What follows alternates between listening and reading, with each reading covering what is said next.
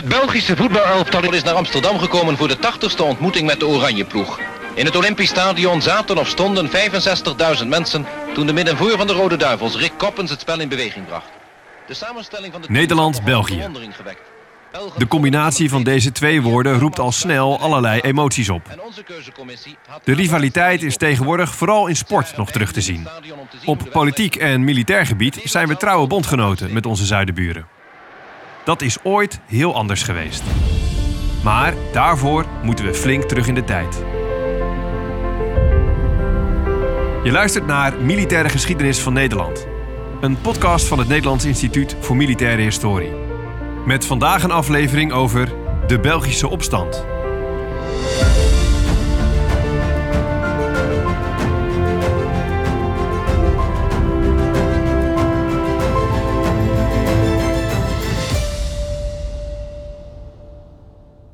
In deze aflevering van Militaire Geschiedenis van Nederland keren we terug naar een strijdtoneel dat we delen met onze zuidenburen.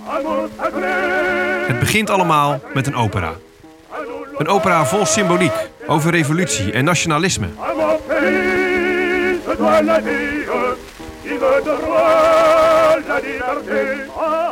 Die opera, genaamd De Stomme van Portici, wordt eind augustus 1830 opgevoerd in de Muntschouwburg in Brussel. Ironisch genoeg ter ere van de verjaardag van koning Willem I. De opera gaat over een opstand in het Italiaanse Napels. Wanneer de aria Amour sacré de la patrie aanvangt, gaan bij de aanwezigen alle remmen los. Heilige liefde voor het vaderland, geef ons de moed en trots. Aan mijn land dank ik mijn leven. Het zal aan mij zijn vrijheid te danken hebben. Brussel komt in opstand.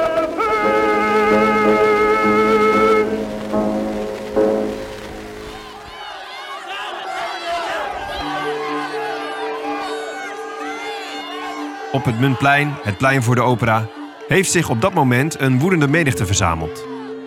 De situatie loopt binnen een mum van tijd uit de hand. De menigte trekt de stad door, steekt meerdere gebouwen in brand en plundert winkels. De vernielingen gaan de gegoede burgerij te ver en ze richten een gewapende burgerwacht op. Met patrouilles wordt zo geprobeerd om de rust in de stad te laten terugkeren.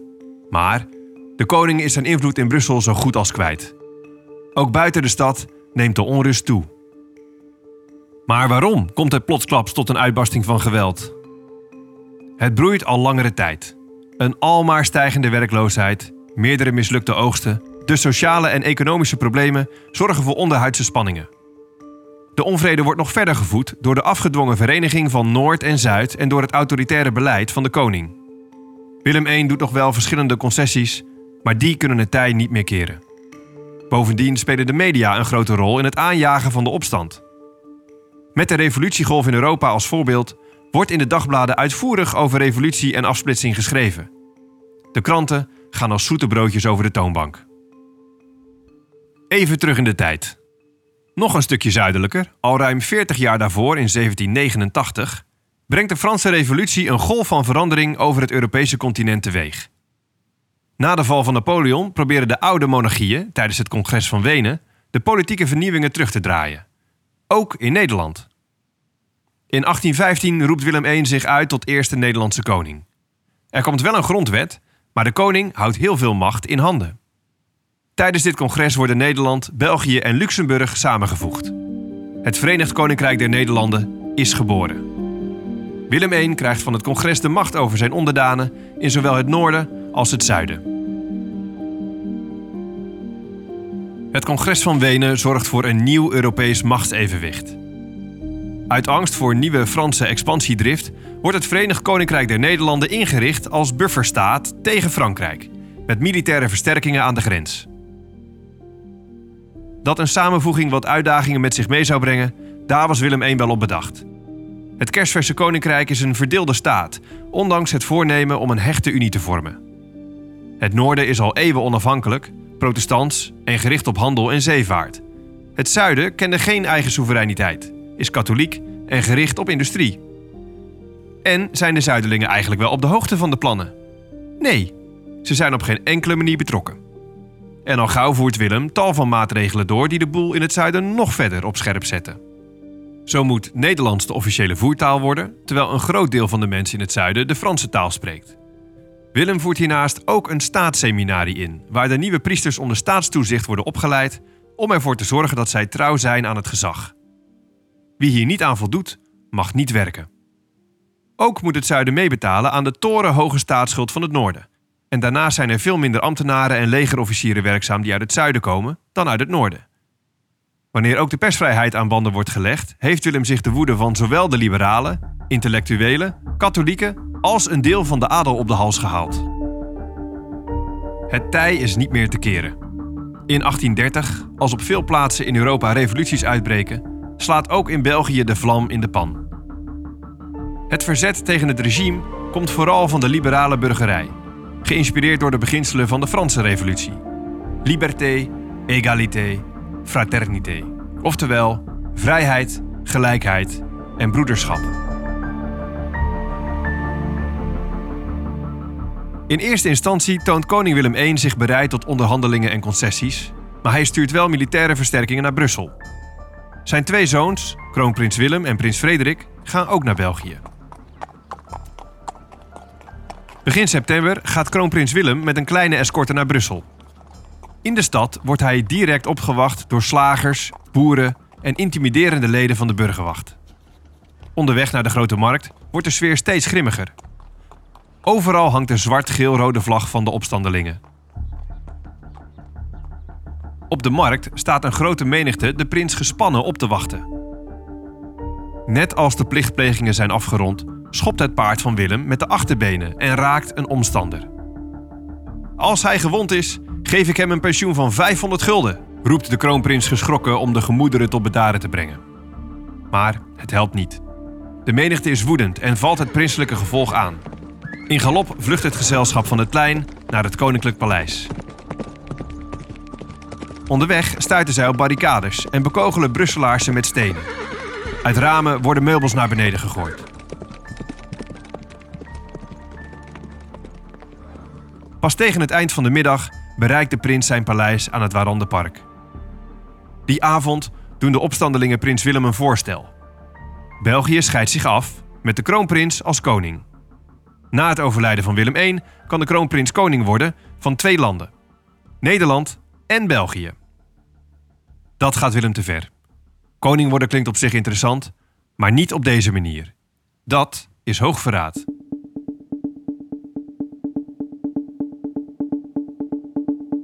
Eind september besluit de koning tot militair ingrijpen. Hij wil korte metten maken met de opstandige zuiderlingen, ook omdat de revolutionaire beweging in Brussel steeds verder radicaliseert.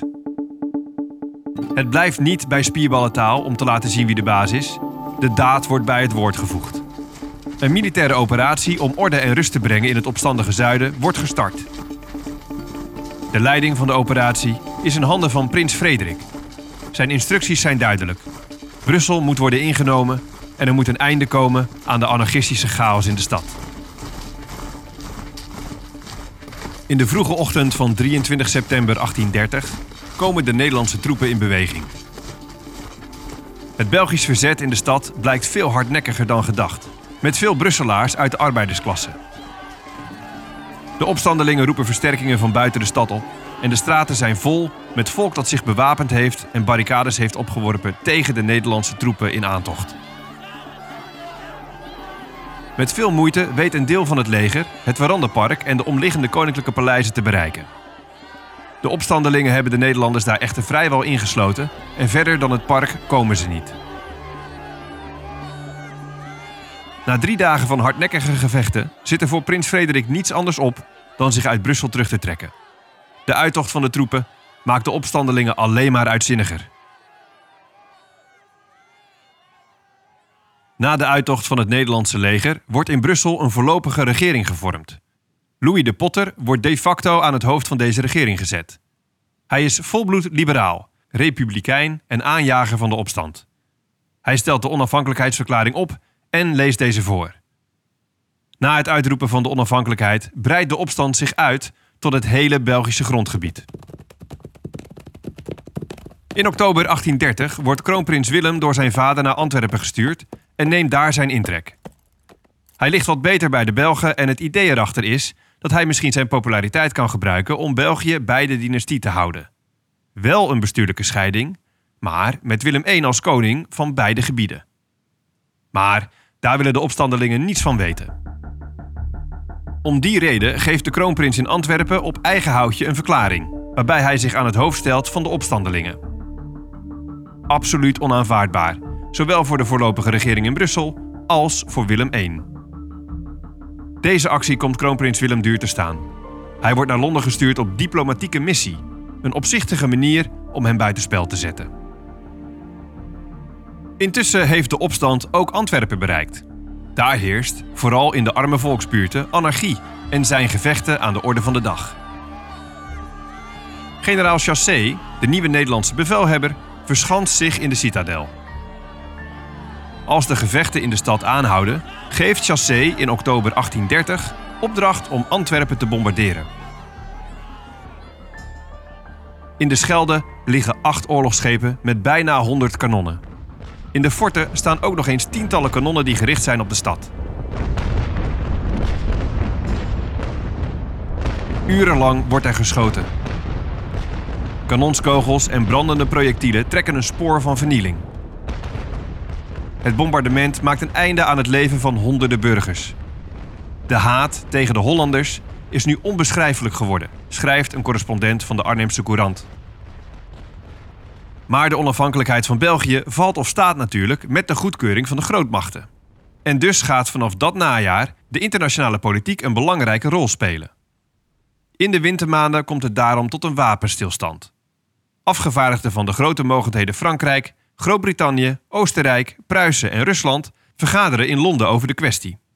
Nederlandse en Belgische afgevaardigden zijn wel aanwezig, maar hebben nauwelijks inspraak. De mogendheden besluiten uiteindelijk tot een Belgische afscheiding die in de zomer moet plaatsvinden. De Belgen lopen echter op de zaken vooruit door in juni 1831 Leopold van Saxe-Coburg tot koning uit te roepen. En terwijl de eerste koning van België zijn eed aflegt, erkennen de grootmachten het nieuwe land. Maar dat geldt niet voor Nederland. De Belgische vorst wordt tot staatsvijand nummer 1 gebombardeerd. Daarom beveelt Willem I de opmars tegen België in te zetten. Maar op veel internationale steun hoeft hij niet te rekenen. De grote mogendheden kunnen of willen niet ingrijpen. Kort na de inhuldiging van Leopold steekt het Nederlandse leger de Belgische grens over onder het bevel van de weer in genade aangenomen kroonprins Willem. De tiendaagse veldtocht is begonnen. Willem I is vastbesloten zijn nederlaag van een jaar eerder te wreken. De opmars verloopt voorspoedig voor het Nederlandse leger. Op 8 augustus verrassen de troepen het Belgische Maasleger bij Hasselt, dat op de vlucht slaat. Daarna richten ze zich op het Scheldeleger bij Leuven. Dat leger weten ze grotendeels te omsingelen. Niets lijkt de eindoverwinning nog in de weg te staan, tot de dag van 12 augustus aanbreekt. Terwijl Engeland eist dat Nederland de strijd staakt, trekt een Frans interventieleger België binnen. Het doel? De Nederlandse troepen tot de orde roepen. Een confrontatie met Frankrijk is uit de boze, dus heeft de kroonprins geen andere keuze dan zijn leger terug te trekken. De grote mogendheden stellen na de militaire campagne de voorwaarden voor de afscheiding bij, nu in het voordeel van Willem I. Nederland krijgt Maastricht en de oostelijke delen van Limburg en Luxemburg. Ook wordt de staatsschuld van voor 1815 alsnog gelijk verdeeld tussen België en Nederland. De tiendaagse veldtocht is toch niet helemaal voor niets geweest. Op 14 augustus keren de meeste Nederlandse militairen huiswaarts. Maar betekent dit ook het einde van het conflict? Nee, want tot ieders verbazing accepteert koning Willem I de nieuwe scheidingsvoorwaarden niet. Hij manoeuvreert zich hierdoor in een politiek isolement. Na jaren van volharding zwicht Willem I pas in het voorjaar van 1838. Dan is hij wel bereid mee te werken aan het scheidingsverdrag. Een jaar later, om precies te zijn op 19 april 1839, zetten alle betrokken partijen hun handtekening onder het verdrag van Londen. De afscheiding van België is dan eindelijk officieel een feit.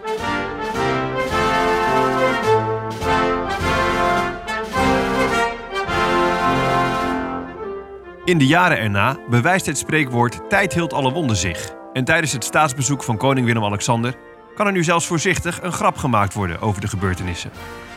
Over cultuur gesproken. Morgen we hebben voor u hier in Brussel een concert van het Amsterdam Sinfonietta gepland. Een strijkorkest. Want ja, een opera, dat vonden wij in Brussel toch iets te risky.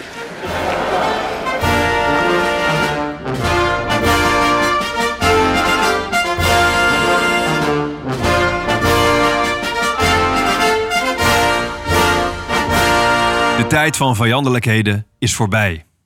Want ook hier geldt beter een goede buur dan een verre vriend.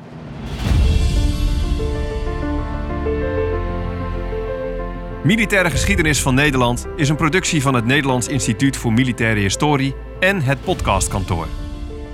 Deze aflevering is gemaakt door Lianne van der Doel, Tessa Mulders en Ricardo Sietsma.